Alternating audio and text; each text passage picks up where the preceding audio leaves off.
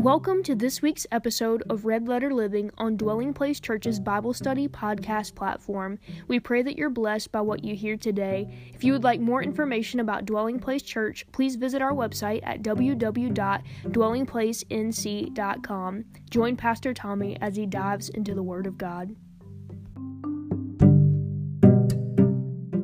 Just a recap over what the book of Matthew uh, is about. Uh, Matthew presents Christ as uh, the King. Um, he emphasizes Christ's sermons, and uh, he, writing the book, he by the Holy Spirit is appealing to the Jewish mind. Um, he's trying to prioritize Christ as being the one who fulfilled the Old Testament, and that he is the messianic king. He's the one who was prophesied in the Old Testament to fulfill it and to bring the kingdom of God. So, in a review of last week, in chapter 2, we talked about uh, the Magi's visit or the, the wise men, um, the flight to Egypt of Mary, Joseph, and Jesus, and then their return to Nazareth. Um, a few highlights from that is that uh, Bethlehem means the house of bread where Jesus was born. The living bread, the living word came down. In the first place he was born was the house of bread. And uh, we see a fulfillment of Micah chapter 5 and verse 2 and Hosea 11 and 1, um, which talked about where Jesus would be born and also of his flight to Egypt. Uh, we learned about Herod. Uh, he was a very evil man, um, and he only saw Christ as a rival, as a competitor to his kingdom. And uh, we took a look at the wise men's journey, uh, the star that led them there, uh, how even in the darkness of the governmental climate of that time, of Rome's rule, added with the sinful state of Israel, uh, they were truly living in a very dark time, yet there was a light that they were following. And, uh, and it drew them to the Messiah. And even today, in the dark times that we're living in, there's a light that we can follow, which is Jesus and the hope of the world.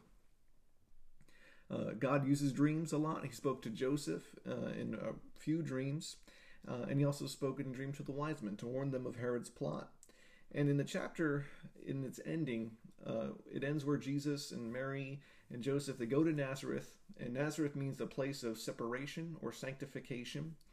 And we see a unique kind of fulfillment of the Old Testament um, of Matthew really using a thought or a concept as fulfilling the Old Testament instead of an exact quote, because he says that um, that it might be fulfilled by the prophets. Um, Jesus or the Messiah shall be called a Nazarene. Uh, so we don't actually find that in the Old Testament, but we find the thoughts of one who was uh, sep- separated, one who was sanctified, and that uh, Jesus was one who had that sign on the cross when he was crucified. This is Jesus of Nazareth, the King of the Jews, and so he was identified with that.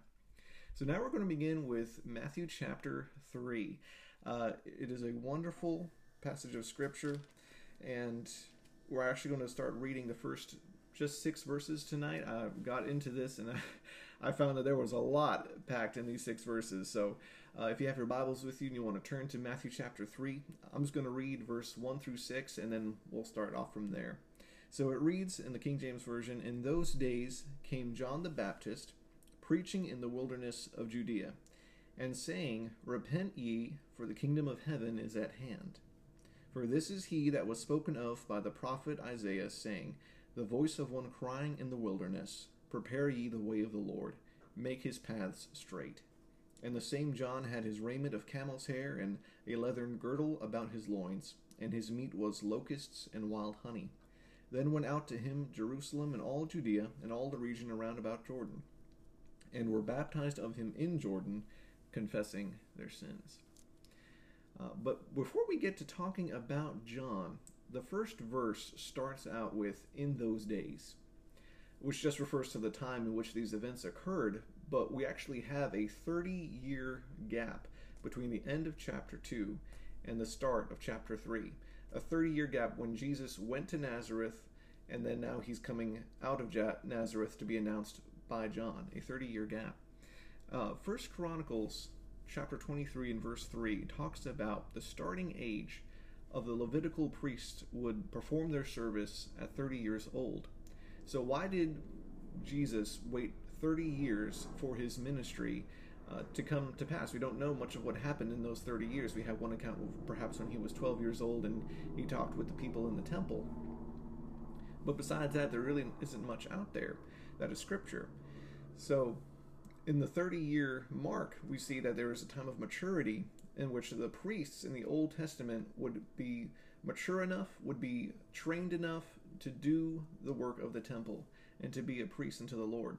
And so it was a hint back to that to see that Jesus was and is our high priest, who at the time of his maturity, he even had to wait 30 years in order to do the ministry he had on earth. And so there was it shows there was a great deal of preparation and maturity that needed to happen before start, starting in such an office. So now getting to John, uh, we know John's birth um, and his parents. We learn about them in Luke chapter 1. Um, he was the son of Zechariah, who was a priest, and Elizabeth, uh, which makes John the cousin of Jesus. Uh, his birth was accompanied with the promise uh, He shall be great in the sight of the Lord, and he shall be filled with the Holy Ghost, which was spoken of by the angel of the Lord. Jesus says of John in Matthew chapter 11 and 11 that born among women, uh, there were none greater than John, and that John had come in the spirit and the power of Elijah in Matthew 17 when Jesus says Elijah is already come.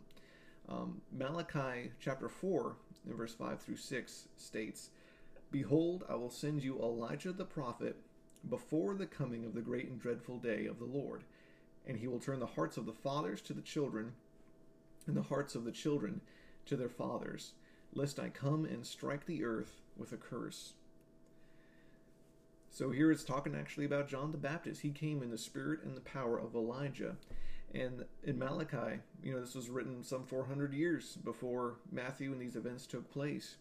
And to return the hearts of the fathers to the children and the children to the fathers, it's meaning to return everyone to a sense of what a relationship with God truly is in preparation of the Messiah coming. So we see a, a, fulfillment of John saying, Repent, for the kingdom of heaven is at hand, and trying to get people to be in a right standing with each other and with God to pave the way for Jesus to come and to establish his kingdom. Interesting to note, in Malachi, this verse in this chapter is the final one in that book. So the last chapter and the last verse and the last book of the Old Testament speaks about John the Baptist. I think that's pretty cool that the Old Testament leaves off with that promise and then picks up with it in the New Testament in just the third chapter of Matthew. That is pretty cool.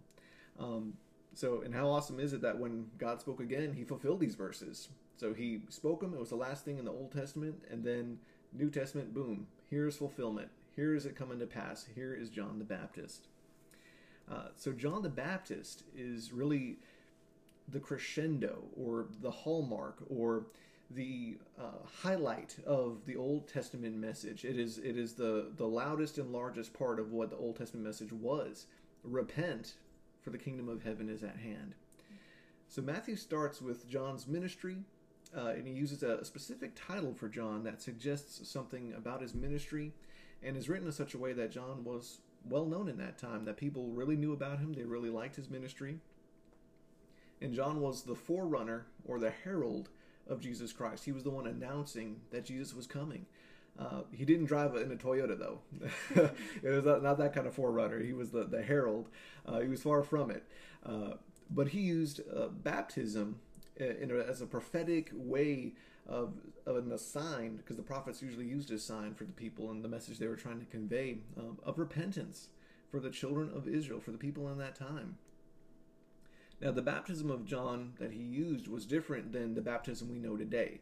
Uh, the baptism that we are baptized with is the one in which we remember Jesus being um, died and laid in the grave and then being raised to life. We are raised up with him. The baptism of John was one that was derived from the law of Moses. Uh, it was an outward sign of inward purification, sanctification, and cleansing the Levitical priests would do a form of bat- baptism for consecration. Uh, unclean people would have to baptize or wash themselves. Leprous people needed to do it, uh, to wash in such a way. And there are references to the cleansing nature of it uh, mentioned in Isaiah 1 and 16. Uh, wash yourselves, make yourselves clean, put evil away from you. It was a symbolic thing, but also a very spiritual thing. Ezekiel 36 and 25 says, Sprinkle clean water upon you, and you shall be clean. Uh, there's also a reference of a fountain to clean the inhabitants of Jerusalem of sin and of unrighteousness, which is found in the book of Zechariah. So baptism was expected to be one of the signs that Messiah was coming, that Jesus was coming. It was a sign people were looking for that would be a heralding mark about Jesus. We see in actually the book of John, verse 25 in chapter 1, the priests and the Levites who were there actually asked John a question in reference to that, about the baptism being the sign of the Messiah coming. So, what separates John's baptizing from the other ritualistic cleansing of the Levitical priests and those who had leprosy, uh, what separates the two uh, is that it wasn't just for those who had a special uncleanness. It wasn't just because they had to go into the temple. It wasn't just because they were unclean. Uh, it, and it wasn't just uh, for the heathen, but it was a complete immersion in water for everybody. He said, Everybody, y'all got to get your hearts right. Y'all got to get your lives right. And so that's what separates it. And the Pharisees were all about ritualistic cleansing. The Pharisees uh, came against Jesus about that for not for his disciples not washing their hands. So the Pharisees, this really butted against kind of what the Pharisees were trying to do and being ritualistic and following a, a religious sense of the law without what God was trying to do in their hearts. Uh, so John was saying, all of you are unclean and need to be purified. And people were coming to be baptized, um, and that said that and confessed that they needed it. So John was in the wilderness, his ministry context was in the wilderness of Judea, uh, which was kind of sparsely populated, uh, but the Jordan River flowed through that area. Uh, it signifies that John, he just lived in the country. Uh, he didn't shun everybody, he didn't try leaving civilization to go and be a hermit in the woods. He uh, likely grew up in that area, is what some commentators have said. And so here's is John. He's this is his ministry. This is where he is. This is where he lives, and this is where he preached. Um, and so, looking at verse two, this is the the kind of the main driving of his message. Uh, he says, um, "Repent ye, for the kingdom of heaven is at hand." I just love that verse. It's just a short little verse. Repent, for the kingdom of heaven is at hand. What repentance means is to repent is a change of mind that results in a change of conduct or a change of action. It's a change of mind that results in a change of conduct. So repentance isn't just feeling sorry. Uh, oftentimes, uh, repentance or sorrow, feeling sorry for your sin, feeling sorry for what you have done, accompanies repentance. It's a part of it, but it's not what repentance is in and of itself. It's that change of the mind. It's a change of the heart. It's it's something that God, in His mercy, leads us to. Uh, I personally like the illustration I once heard of it being a 180 degree turn. It's if you're, you're living one way, you're acting one way, you're going one way, God touches your life, and you say, "All right, Lord, I'm going to go completely the opposite way. I was uh, I was living in sin. Now I'm going to live for God. Now I'm going to do the best I can for Him." Um, there's a beautiful illustration of what God does in our lives. So it's a complete change of mind and it's a complete change of direction. Now, John is referring to the Old Testament law that was being broken by the people. John was saying, Repent, because the people in that land had broken the law, the Mosaic law. Uh, they were living in sinful conditions. Uh, but he also, at the same time, in referencing that, he was proclaiming, he was heralding the kingdom of heaven, which was at hand, which means it's coming soon. It is nigh upon you. It is any minute now. The kingdom of heaven is going to show up. And we see that happen when Jesus steps on the scene. But John uses that particular language. He says the kingdom of heaven. He doesn't say uh, the kingdom of God. Some people say that that is because the Jews they don't say the name of God out loud. To them, that is being irreverent. So when God spoke to Moses in the Old Testament, he said, "I am that I am," which translates into Yahweh. They uh, they do not use the name Yahweh in their conversation. They say so in saying the kingdom of heaven is kind of a respectful way of saying the kingdom of God. But the kingdom of heaven is also a reference to Daniel in chapter 2, verses 44, and Daniel chapter 7, verses 13 through 14. Um, there's mentioning of the, the kingdom of heaven and it being uh, given to the Son of Man, which is a reference to Christ. And the Jews would have been very familiar with this reference of the Son of Man and the kingdom of heaven because of course they were in the synagogues every Sabbath, learning the scriptures, learning what they meant, and they'd be very familiar with this language. Um, and so Daniel chapter 2 verses 44 says, In those days of these kings, the God of heaven will set up a kingdom which shall never be destroyed, and the kingdom shall not be left to other people. It shall break in pieces and consume all these kingdoms, and it shall stand forever. So, this is the kingdom that John is referring to. He's referring to the kingdom of heaven that will set up and will be over all kingdoms, over all the earth. And then Daniel chapter 7 references the Son of Man, signifying Christ and him being given the kingdom and the dominion. So, with John and later Jesus using this language in, in the book of Daniel, uh, they are referencing biblical fulfillment to a generation of people who thought the kingdom was a political, earthly authority that would abolish Rome. Most people in that time, when they looked at Jesus, they thought he was going to kick Rome out of the way and establish his kingdom in that stead. Um, but how much greater is it that not only did he conquer Rome in a sense, but he conquered the world by saving men from their sins? And that goes um, across cultures, that goes across races, that goes across uh, age groups, that goes across language barriers, that goes across time uh, to give us eternal life. So, repentance was the message of the Old Testament, and how fitting that it would be the call of the one preparing the way of the Messiah. It was John's call. Looking at verse 3, it says, uh, the fulfillment of the book of Isaiah. For this is he that was spoken of by the prophet Isaiah, saying, The voice of one crying in the wilderness, Prepare ye the way of the Lord, make his paths straight. Uh, this reference is to Isaiah chapter 40, verse 3.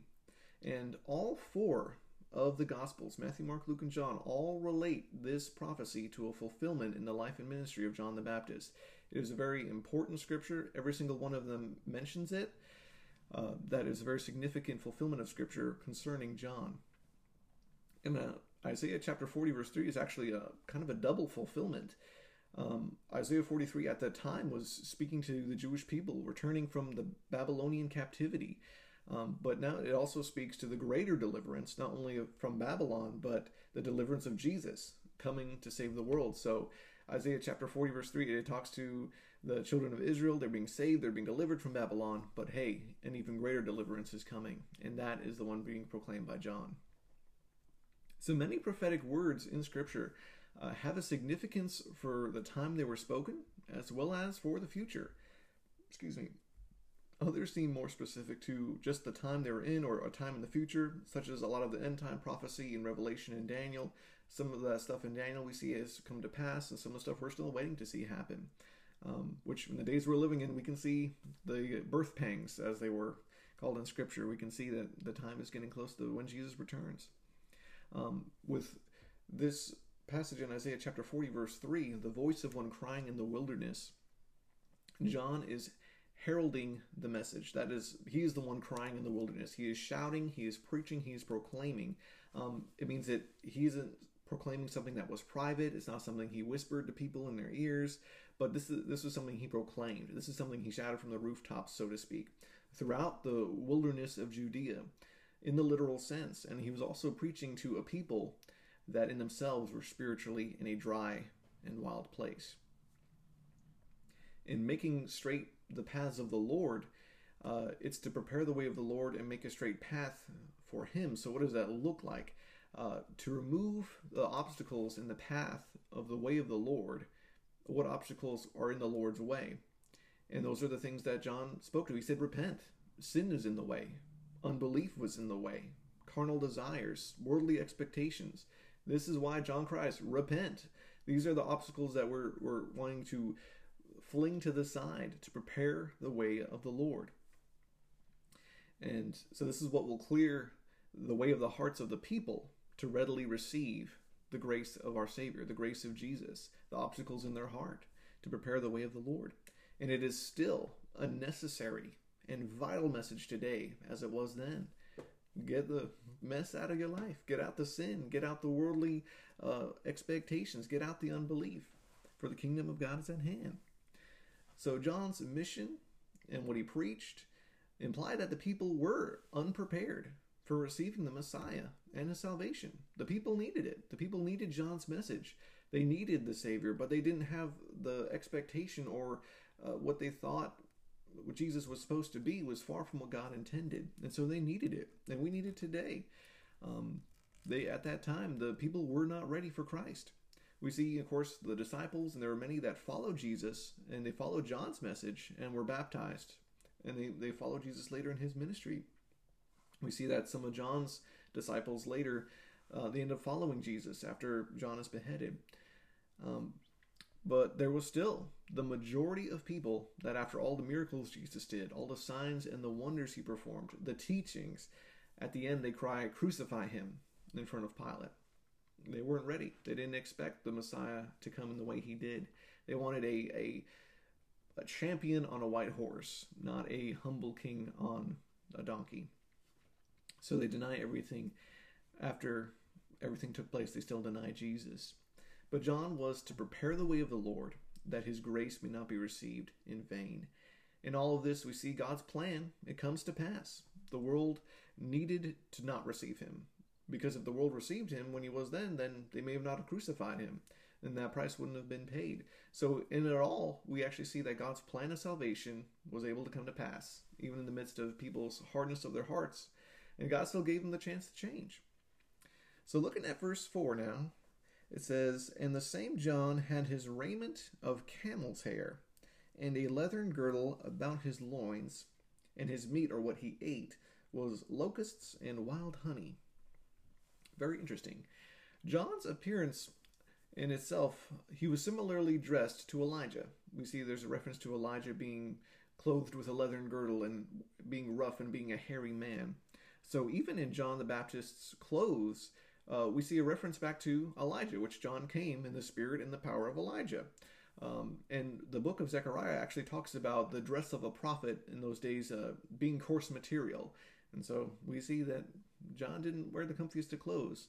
Uh, so John's appearance was a very stark contrast uh, to the long robes of the Pharisees and the gorgeous apparel of the scribes, the presumed religious leaders of that day. He was a very stark contrast in his hairiness and his camel skin and leather leathern girdle. Um, but this, so even not only in the message he preached did he challenge them, but even his very appearance, he was challenging them every time he, they saw him. And as to the locusts and honey that uh, he ate, uh, locusts were permitted to eat by the Mosaic law. Um, you can still eat locusts in some countries today, uh, like Palestine and Syria. They still enjoy them. There's many ways to cook them, actually. It's pretty interesting to look at. Uh, but usually, locust is eaten by the poorest of the poor in the country. Uh, some people say they taste like shrimp, and um, they can be cooked many different ways, and some people really like them. But uh, not not something I'd like to try anytime soon. But that was the food that John ate, and the honey was something that he could find in the cracks of the rocks. It's something he could find in the trees whenever he got the chance to, and that was a lot better sounding than the locust was for sure. Um, maybe he had locust and honey sandwiches. I don't know, but uh, John didn't have to live this way. Um, remember, John was the son of Zechariah, so John was the only son of a priest he, by all accounts, should have been fairly well off and taken care of. He wouldn't lack for anything. Um, he could have been pretty well off for the standards of that day. But being a prophet, who usually, again, they operate in signs and symbolism, he took on a form like Elijah, but that was also clothed in humility and in a means that he could easily, basically, eat on the go. Uh, his fast food really was fast, and he had to catch it. Uh, sorry, that was that was a bad joke. Uh, y'all forgive me for that one. But um, but the point of it was that he can eat the locust and eat the honey, and he didn't have to go to a field and tend to plants to make his garden grow. He didn't have to take care of sheep to keep his keep or to to feed himself. Uh, he lived in such a way that the message that was inside of him was his absolute priority and was his life's purpose, and he lived for that to proclaim the word of the Lord. So we see the, the spirit and the power of Elijah, but also a man clothed with humility and who had God prioritized in his life. Looking at verse 5 and 6, it says, Then went out to him Jerusalem and all Judea and all the region round about Jordan, and were baptized of him in Jordan, confessing their sins. John's ministry was received initially with great enthusiasm, and he drew great crowds and got the attention of the Jewish religious sect as well as eventually the government that was after him. And the people confessing their sins was a public announcement of repentance in the process of John's baptism. He had a good response. And just looking again, I know in some of the previous weeks, I like to look at the names and the meanings of things uh, in some of the past chapters. Uh, the name of John means Yahweh is gracious.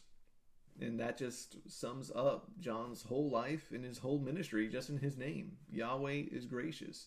Repent for the kingdom of heaven is at hand, and Jesus is coming, and his grace, Jesus' grace, what he brought. It just shows that God is gracious. God brought Jesus into the world. That's his whole ministry right there. So that's everything he tried to tell people.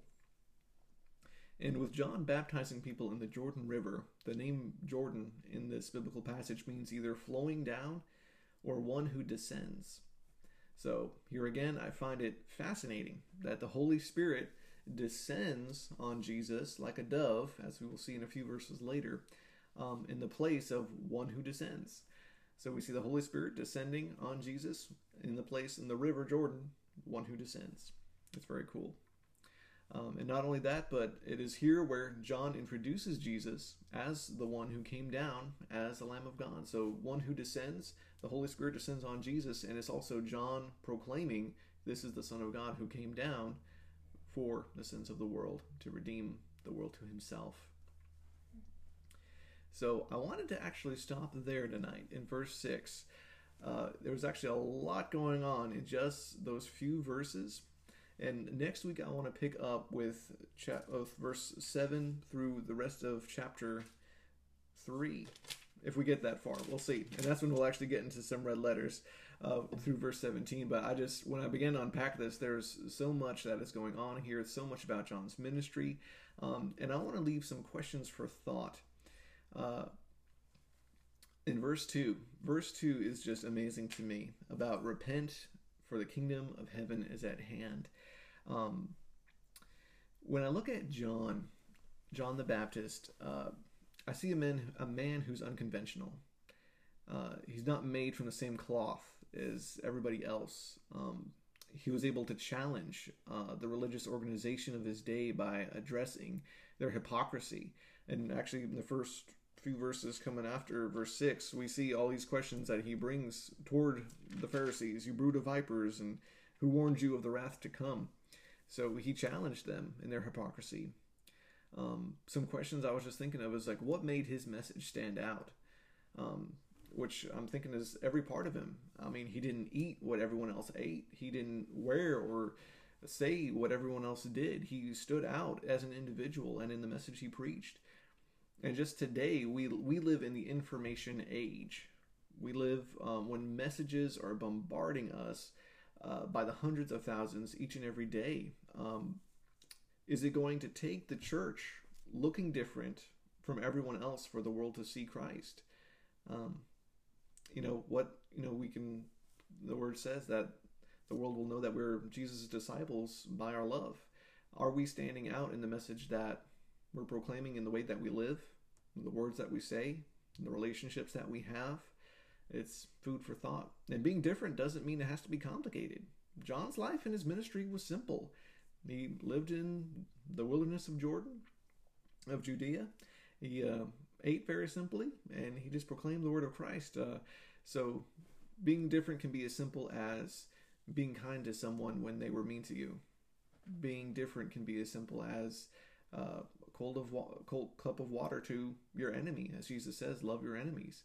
Uh, there are little things we can do on a daily basis that are simple, but they can make all the difference.